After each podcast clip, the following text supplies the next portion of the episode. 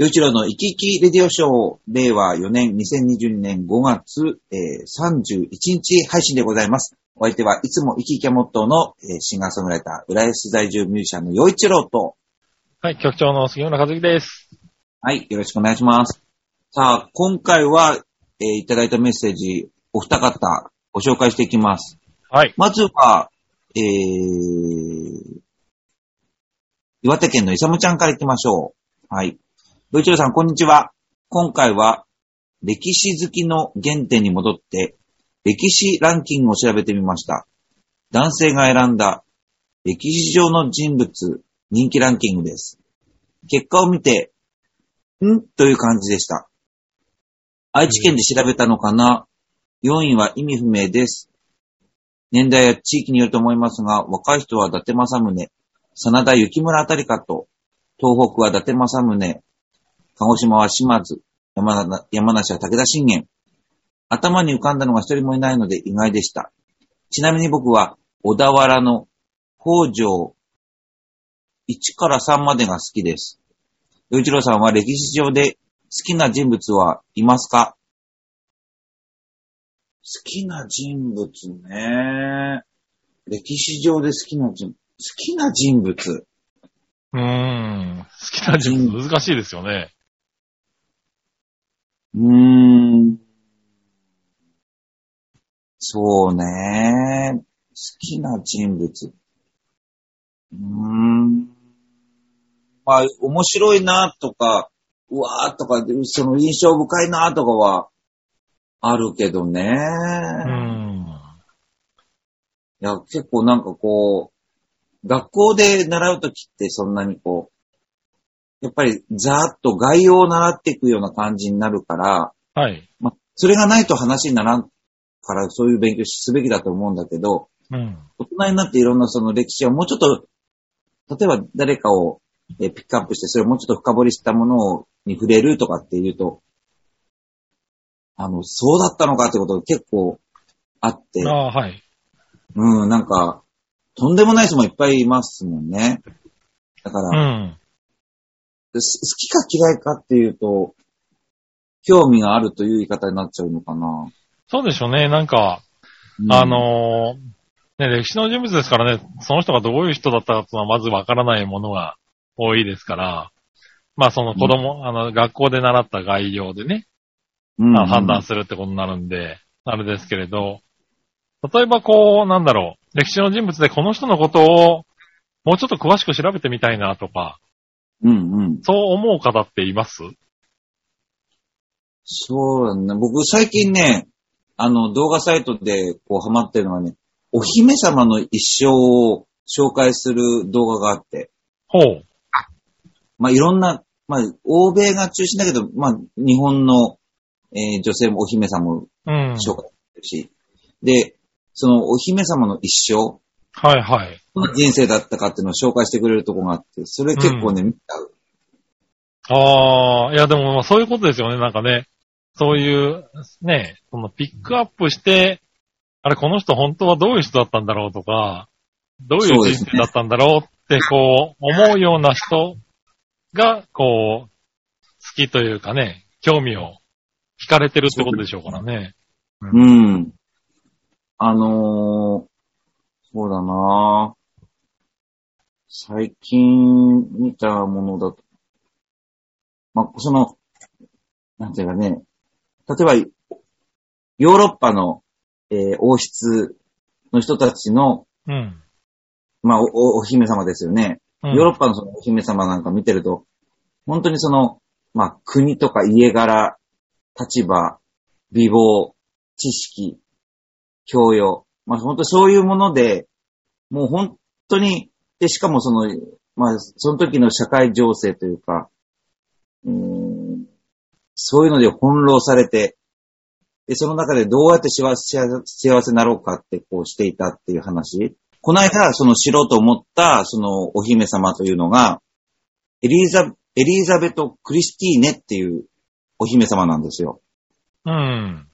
この方っていうのは、あの、フロ、フリードリヒ2世っていう人の奥さんなんですよ。うん。で、このフリードリヒ2世っていうのは、あのーあなんだっけ、ドイツの方の王様で、うん。で、フルートとか吹くような人なんですよ。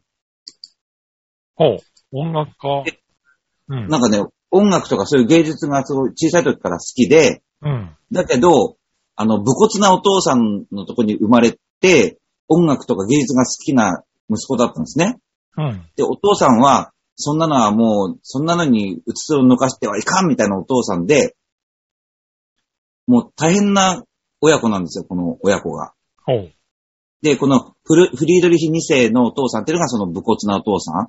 男だみたいな感じの人で、うん。で、フルフリードリヒ2世自体は、その音楽が好き、絵画が好きみたいな人だったんですよね。はい。で、こう、王子として生まれてきて育ってきますよね。うん。えー、もう厳しいお父さんなんですよ。うん。もうそんなことよりも、あの体を鍛えて、えー、先生のことを勉強しなさいみたいな感じで、あーはいはいでも全然対局にある息子。うん。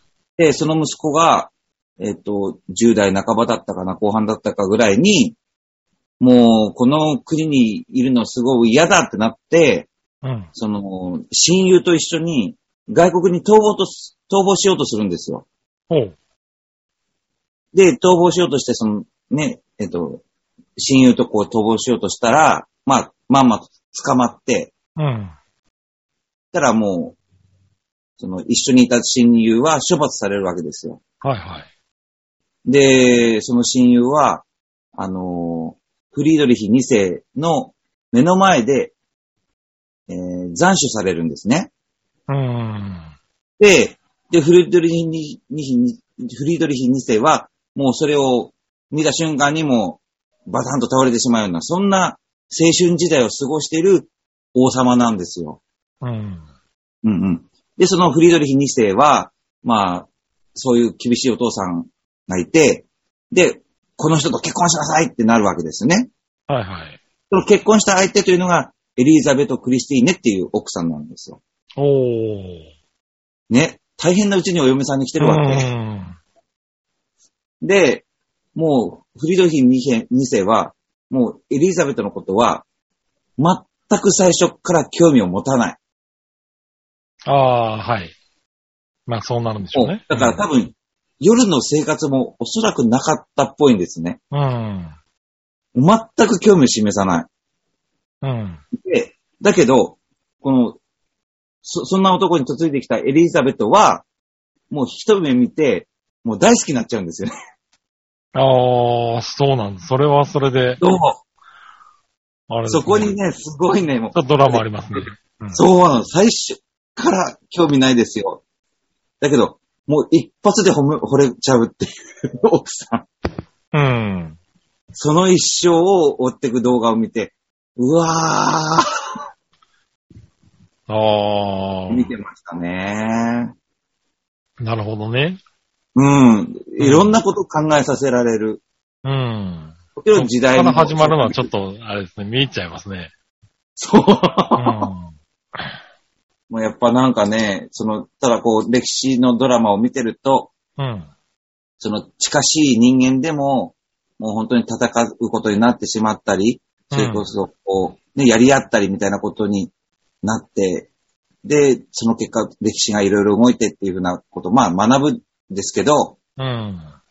でもそれと自分の家族と、すごい遠い話ではないかもな、まあ自分の家族、親戚のことを考えると、うん。あ市場もこういうことがいろいろあって、どれだけ近しい肉親関係であってもこんなことが起こってっていうことを、まあ、知ると、あの、強くなれるのかなって思ったりしましたね。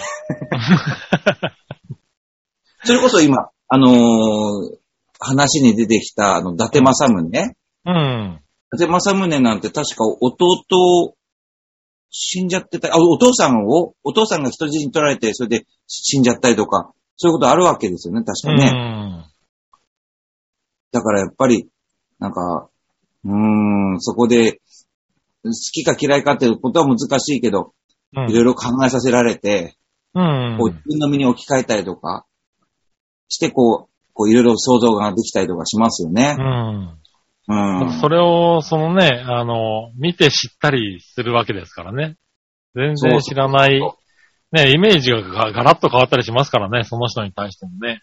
そう。だから歴史上に来る人っていうのは本当それこそ、もう圧倒的な権力とか、圧倒的な、その、えーまあ、うん財産があってっていうようなことになるんで、もう桁が違う人たちばっかりなんだけど、うん。だけど意外と、ああ、そっかっていうことあったりとか、うん。自分がそそうですね。ちょの立場っと身近だったり、なことがあったりね。そうそうそうそう、しますよね。うん。ということで、ちょっとこの歴史上の人物ランキング行こうと思います。はい。なんか、ね、あ岩手県のこれからそう、イサムちゃんは、4位は話、えですって書いてあるんだけど、そう、そうなのかな？どちょっと見てみますね。はい。えーえーっと、ネトラボ調べの男性が選んだ歴史上の人物人気ランキング。第5位は、豊臣秀吉。あー、おー。大阪城。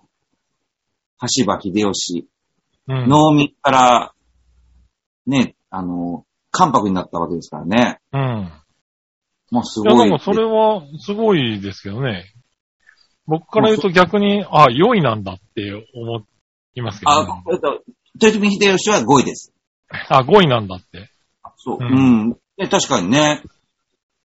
うん。まあ、天下人になって、そして、あの、有名なのが、あの、猿って織田信長に言われていたと。うん。で、ねその、なんかね、その、信長の草履をなんか胸に入れてああ、温めて、温めとか、そういう話はよく聞きますよね。ええうん。こう水攻めだなんだとかって、その、その、戦術に長けていたっていう話も、まあよく聞きますようね。ん。うーん。なるほどね。まあまあ、まあ確かに豊臣秀吉、ああすごいと思いね。ます。はうん。はい。そして第4位。聖徳太子、い。おお。官位12回、聖徳太子。ですよ。うね、ん。僕ね、聖徳太子展を見に行きましたよ、去年。あのー上野の国立美術館で、聖徳太子展をやってたんで、見に行ってきましたよ。あ、そうなんですね。うん。あ、でもそういうのやってるんですね、今でもね。結構。残ってるんですよね、いろいろね。そうの、ん。聖徳太子が、あのー踏んだとされるなんか足跡みたいなものがあったりとか、へえ。まあ、それこそなんかその、えー実際に、に存在した人物なのか疑わしいみたいな話があるよとか、そういうことは聞いたことありますけどね。うん。だけど、あの、まあ、その、なんていうんですか、馬宿の王子とかって、ね、馬宿で生まれたんだ、だから馬宿の王子と言われると。それからその、頭の面積で、そして耳が良かったから何人の話も一度に聞けたとか、ああ、ね、よく言われますよね。ねそういう伝説みたいなものがあったりとかするんだろうけど、まあ彼の立場的には非常にその、まあ、皇室という立場にあって、で、その、えー、摂政として、えー女帝をサポートするっていう仕事をしていた。うん。で、まあ、もうその頃は本当に、あの、天皇家が政治を行うという時代ですもんね。足利奈良時代ですからね。で、その頃にその、そういう17条の憲法それ僕見たことあるんですけど、なんかそんなすごい特別なことっていう感じしなかったんですよ。あの。なんか、なんて言うんですかね。それって結構、まあ、大事なことだよね。なんか、っていう感じでしたかね。なんかそんなイメージありますけどね。そう、なんかそんな難しいことが書いてあったとは思わなかったんだけどな。へえ。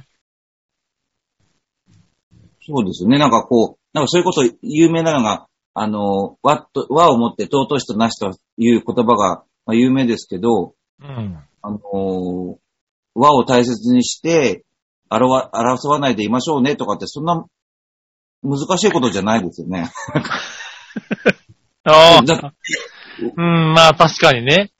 和を乱す人がいるから、困困ったことは起きるんだけど、でも、和を大事にしましょうねっていうのは、まあ、大事なことだよねって。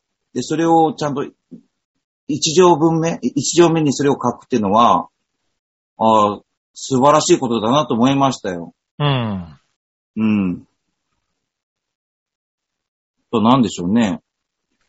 あと、たなんかいろいろ見ると、悪を懲らしめて善を進めましょうとか、うん。そりゃそうだよねって思いますよね。えあの、誠実に、でいることは、あの、仁義の基本だとか、うん。そんなの当たり前ですよね。まあまあ、でも当たり前ですけど、でもまあ、ね、その当たり前がそうやってまとめて、その時代にしっかり書かれていて、それが当たり前として、こう日本のね、民族がうんずっと来ているから当たり前になってるのかもしれないですからね。と思います。で、うんその17条目なんて、物事は独断でやっていきませんよって書いてあるんですよ。うん。まあ、話し合いでやっていきましょうねってことでしょ？そうでしょうね。まあ一人では決めずにみんなで。やりましょう。うん。独断でやらずに議論していきましょう。はいはい。これ、つまり民主主義ってことじゃないのって。まあでも民主主義ってことですよね。ね、うんだから、僕なんかこの、もちろんその、今だったら、うん。いや当たり前だし大事なことだよねって思うことだけど、うんそ。れを条文化して、これを大事にしましょうねと改めて訴えたということは非常に素晴らしいことなんだろうと思いますよ。うん、そうでしょうね。千何百年前にそれを、ね、根本的に、こう、みんなで守ろうっていうのをさ、唱えてるっていうのは、すごいことなんじゃないですかね。だって、今の時代でもそれができてない国はいっぱいありますからね。そうですね。は その聖徳太子が、その、まあ、取りまとめ役をやったんだということなんだと思うんだけど、い。うん。なんかその、いたのかいいいいなかったのかみたいな話をしてったら、じゃあイエス切る人いたんですか？本当にいたんですか？っていうのと一緒じゃないですか。だから、うんまあまあまあ。ええ。うん。で、その、どういうことをもって証明ってするのかは僕は知りませんけどね、歴史的うに。ん。だけど、やっぱりこの、聖徳太子がまとめたとされる、そういう17条の憲法っていうものは、やっぱりすごいことじゃないかなと思いますうん。ね。うーん。はい確かにね。はい。でもただ、まあ歴史上の人物っていうと、なんとなく大河ドラマに出てくる、この戦国時代だとか、あのああ、そうですね。なんか、秦のそう時代いうね。うん。そこのイメージが強いから、なんで、うんそのな奈良時代なの？みたいな のはありますよね。そうですよね。なんかその、なんだろう、その人が、いの生き様を、男の人はね、そういうの生き様を見て、こう、この人が好きだとかってうんうん。なるのが多いっていうイメージがありますからね。あとは単純に僕なんか、あの、小さい時のその聖徳太子1万円だった時の、あはい。の、こう側体姿みたいな感じの、ああ、あの姿、あご憧れるっていうのはあるけどね。憧れるんですか？僕ね、なんかね、だからね、あの、あの、40代に入ってから、その、えーと、お祓いに行ったんですよね、はい役年だ。うん。役年のお祓いに行って、そのお宮さんでこう、お祈りしてもらうじゃないですか。うん。で、その時の、やっぱ、その、神主さんの格好、うん。これ見たいと思って見てましたね。ああ、なるほどね。でもまあ、聖徳太子はそういうイメージ、あの、本当お札のイメージしかないのが正直なところですね、僕は。うん。うん。だからあの格好したいなっていう意味の憧れはありますよ。なるほど。いや、もう、よりは、できるじゃないですか。してみましょうよ、今度は。もう正直ね、ちょんまげにするよりは、はいはあの神主さんみたいな格好の方がなりたい。い。なるほどね。はい。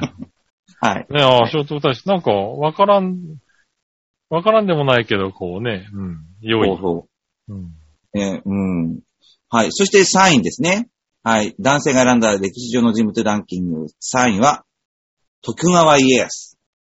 ああ、なるほどね。まあ、まあ、うん、すごいですよね。うん。まあ、出てくるでしょうね。うんベスト5には。うん。だって結局その、あれだけの戦国時代を終わらせた人なんですから、うん。まあ大変な功績だと思うし、それこそ関東においては日光東照宮でもう神様になっちゃってますからね。うん。うん。日光行ったらやっぱ、なんていうか空気感とか、まあ、もうそれだけすば荘厳な建物があって、いや、本当にすごい一時代を築いた人なんだなってことは、その意向は感じますよね。うん。確かにね。またね、この人も、ね、あのー人生、本当にいろんな山あり谷ありの人ですからね。ね、こう、辛抱強く耐えた人というイメージが、おまあ、ありますよね。ねうん。まあ、その、豊臣秀吉さん、信長さんに比べると、ね、こう、その時代を耐えたみたいな感じがね。そうですね。なんか、そういうね、派手さは、こうないのかもしれないですけれど、ねねそこで生き抜いて、最終的に本当に天下人になったっていうのはね。そうう、ん。そこからね、長いこと平和になるわけですからうね。ん。はい。そして第2位です。第2位は、坂本龍馬。ああ、なるほど。坂本龍馬なんてあんまり知らないんですよね。なんか武田鉄矢さんがああ、すごはいいはいはいはい。をしてるっていうことは知ってるんだけど、うん。あと、なあの、写真？はい。あの、残切り頭で、うそん。の、ね、和装してる写真っていうのが、まあ、印象のありますけどね。ねで、テレビとかね、ドラマとかそういうね、あの、にもなってたりしますけどね。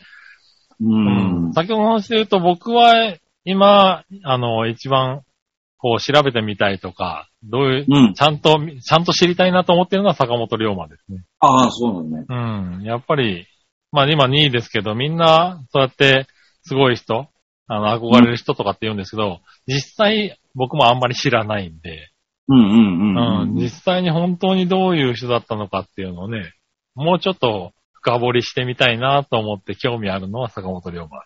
確かにね。なんかその、こう、その上級武士ではない人が、こう、で、その明治維新っていうすごい、あの、武家の時代から、パッと変わるわけですからうね。ん。そこで、その、内乱が起こった。で、そこで、ね、どういうふうにしてこう、死んでったのかとか、どういうふうなことをやったのかっていうね、その辺は確かにね、詳しくは知らないので、知りたいですね。ねえ、知りたいなとは思いますね。うんそういう人ですね。なるほど。はい。ということで、1位ですね。うん1。位はもうさっき僕言ってたな。そうなると、まあ1位はでも、小ね田さんですよね。そうでしょうね。は小田信成さんのすごいおじいちゃんでしょ？いっぱい辿ってったところのおじいちゃん。い。説明の仕方が斬新。おじいちゃんのおじいちゃんのおじいちゃんの。その、そうですね。そういうことですね。はい。まあでも、やっぱりあれじゃないですかあの、こう、信長の野望とかって言ってなんか、あゲームありはいはい。ゲームありましたね。めちゃくちゃやりましたけどね。戦国時代と言ったらなんかこう、織田信長みたいな、で、それで、あのーせ攻められて非業の死を遂げるという、そのドラマチックな終わり方で。そうですね。そこがやっぱりね、こう、イメージがありますもんね。ねえ。あ、キャラ濃いですよね。濃いですね。あの、で安土城そうですね。今はないと言われるその安土城がすごいこう、まあ、変わったお城だったっていうかね、すごい美しかったっていうのも聞くから、そのなんかこう、それは比叡山を、で、お坊さんを焼き討ちするとか、その、うんなんていうの、破天荒な部分とか、それ、その、だけど、楽一楽座のような、この、なん経済観念っていうんですかね、うん。経済観念だったりとか、その、ヨーロッパから宣宣教師を受け入れてとか、その、新しいことに取り組む、その、かかうんこうんそういうチャレンジ精神とかね、うん。もう、それがもう、まあ、確かに濃いですよね。チャレンジをして、まあ、ひもうひどいこともや、ね、殺戮の限りもっていうう、ん。なんか、いや、だから豪快な、豪快な男で、ねその知的なところもあるっていうのは、そら、うんねえ、男性としてはそら惹かれますよね、そらね。うねえ、ん。確かになでも今ね、こう、あげ、あのー、イサムちゃんが挙げてくれた、まあ、伊達政宗うん。もそうだし、山梨の武田信玄とか、まあ、すごい人たちいますよね。ううんん。あとなんかあの三本の矢の人たちとか、人とかいましたよね、なんかね、いろいろね。でもなんかあの、石川県出身、石川県だとあの、前田敏恵さんとかね。はいはいはい。うん。まあでもやっぱりその、まあ、天下を狙った、天下を取ったっていう人と比べたら全然ね、違いますけどね。いや、もう3本の矢の人が楽しい、面白い。すいませんね。うん、ちょっと入っちゃった。でもこういろんなエピソードが、なんかどっああります、ありますね。はい。だから歴史上の人物って本当すごいなと思いますよ。これだけ百何百年とか、人によっては千年以上経っても、その名前とかそういうものが、その人間の中に入ってんですからね。まあそうですね。うん。うん。歴史上の人物ってすごいなねだからそういうの、うん、もうちょっといろいろと細かく見ていきたいなって人は何人もいますんでね。ね。そうそうそうぜひそう。ね、あの、あそういうとこから入って、うん。調べてみたいね。そしたらまた好きな人も変わるのかもしれないですよね。いや、本当ですよね。。う。うんん。はい。というところで、で、もう一つ、あの、もう、もう一つ、ジャクソンママさんから来てるんで、読みたいと思います。はい。北海道の、えージャクソンママさんです。よいちろさん、こんにちは。こんにちは。今日は、イライ君の、えー保育園でコロナが出て仕事を早退しました。先週は胃腸炎で休んだし、もううんざりです。あそれは大変だわ。えー最近暗い話題ばかりで、ウクライナのニュースは見たら不安になるので、あまりニュース見なくなってます。北海道は戦後、カラフトとか北方領土から逃げてきた人が多いせいか、ローカルニュースで前からよく領土問題が取り上げられてます。日本とロシアの関係が悪化して、ビザなし交流ができないから、生きているうちに生まれた土地に戻れないと嘆くお年寄りのインタビューが多いです。よいちろさんは好きなローカル番組はありますか？好きなローカル番組はありますか？自分の出ているローカル番組が一番好きですよ。ぐるっと浦安、ね。そりゃそうですよね。プラス市川ですね。はい。うん。まあそうですね、北海道ね、その、そうですね、そういう北方領土。ね、で、まあ、うちなんかも、まあ、能登半島で、ね、あの、ですけど、やっぱりその、シベリア緑流にあった人の話であるとか、それから、朝鮮半島に近いんで、北朝鮮の船が近くに来て、まあ大変なことにあったりとか、うちの町から、えー拉致されて北朝鮮に連れ去られたとか、そういうことは、こうあって、だからすごくこう、うーん、外国の勢力に、うん、脅かされるっていうのを、ちょっとこう感じながら生きてきたっていうのはありますかね。ああ、そうなんですね。うん。うん。やっぱなんかその、なんていうんですかね、えー90年代後半になって多分その、拉致問題とかって結構ピックアップされるようになったとは思うけど、うん僕が小さい頃、僕が小学生の時から、その、帰、門限に帰ってこなかった時の親の、その心配、怒るよりも心配だったから、うん。そのなぜそこまで心配してるかっていうの、正直わかんなかったけど、まあそういうことだったんですよね。うん。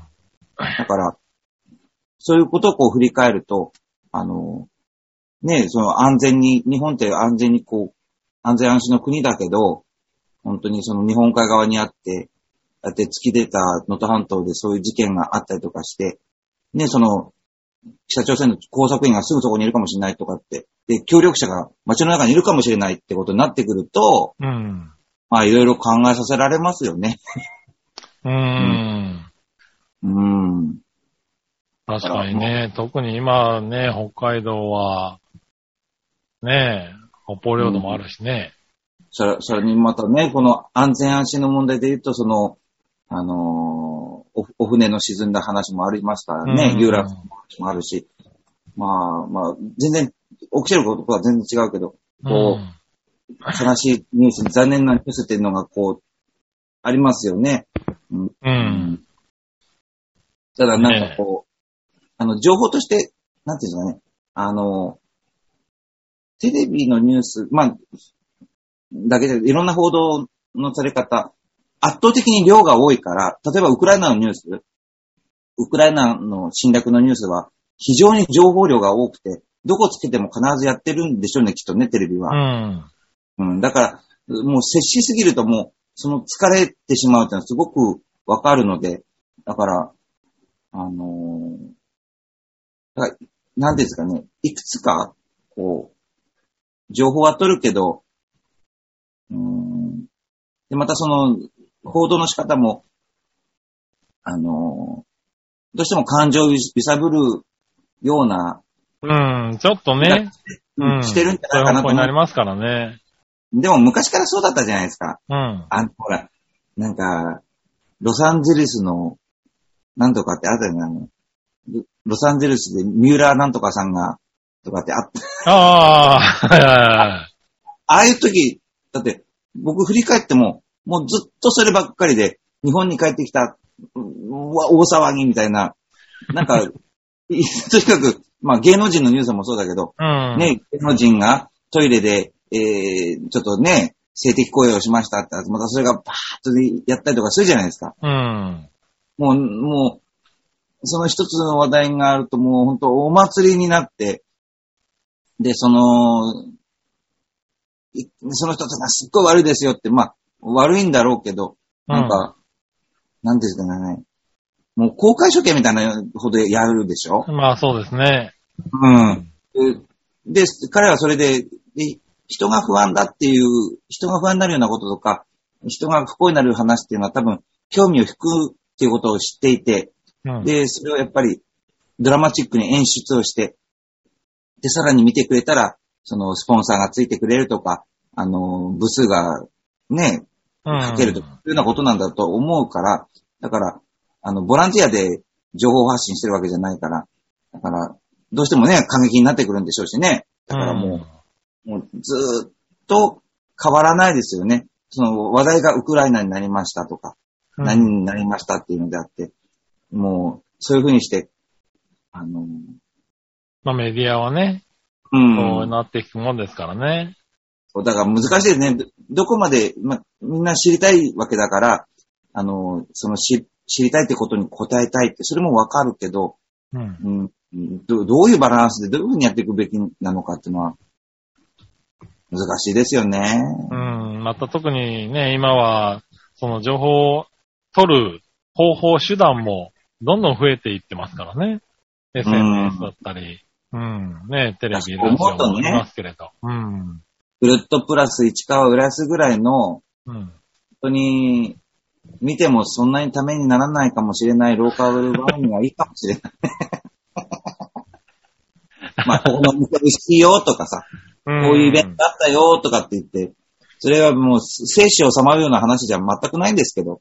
うん。までもまあね、確かにたまにはね、そういうね、洋一郎さんがね、こう網を登ってるのを見て、ねえ 笑い転げるっていう時間もね。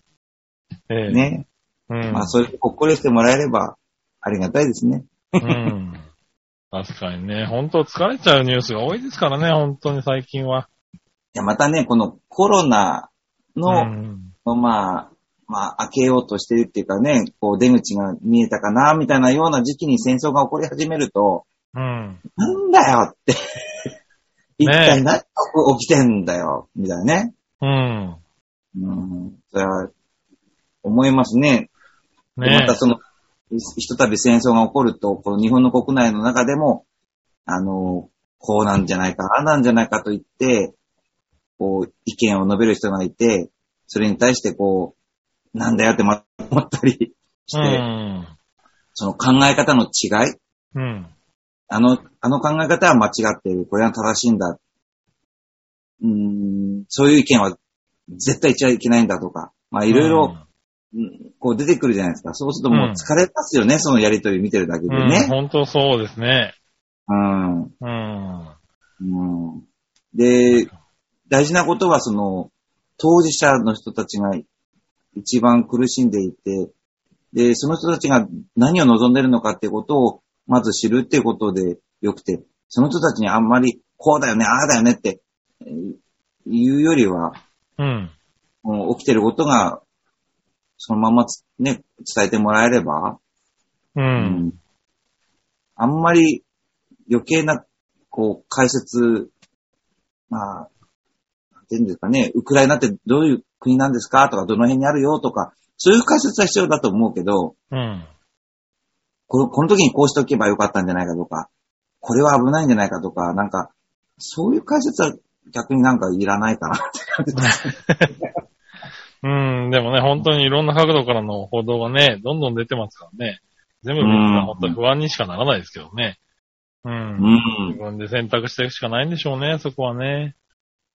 うん。うん。まあでもその、そういうところから、じゃあ自分たちはどうすべきなのかなとか、うん。ことを考えていったらいいんじゃないですかね。その家庭なり国なりいろんな単位で、ね、やっぱり怖い人がいるからちゃんと戸締まりしようねとかさ、うん。わかんないけど、なんかこう、うーん、なんか、それを、なんか、うーん、いろいろ、いろいろ考えるきっかけにして、で、まあ、あとは美味しいものを食べると。添加もちゃんとしてっていうのがね。うんでもね、ほんとそれでいいと思いますね。うん。うんね、どこまでも考えたらいくらでも考えられちゃいますからね。そうですね。そうそう。うんなんでね、ただまあ、ね、こんなことは起こり得ないってことが、世界ではね、実際起こってますからね。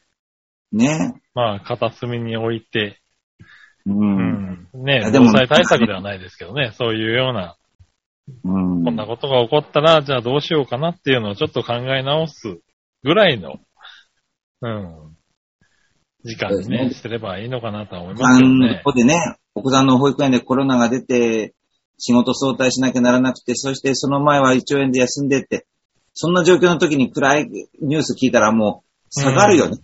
ねえ。確かに。ほんとそう思うん。う。うん。もうちょっと、あの、激励してくれる話の方が欲しいですね、それがね。うん。何も考えずにね、笑える、あの、ね、番組とか、そういう機会っていうのが欲しくなりますからね。う。うんん。ね、ぜひ。でも子供もやっぱりそういうのはね、感じてると思いますからね。うん。うん。お子さんと一緒にね、何か楽しめる何かを、うん。ね、してみるっていうのもいいんじゃないかと思いますね。はい。うん。であ、でも本当今日、今日もいいメッセージでしたね。ありがとうございました。はい、ありがとうございます。はい。ということで、えっ、と、また来月も、はい、この番組、あの、聞いていただけたらなと思いますんで、メッセージにはかお送りください。ありがとうございました。よいちろでした。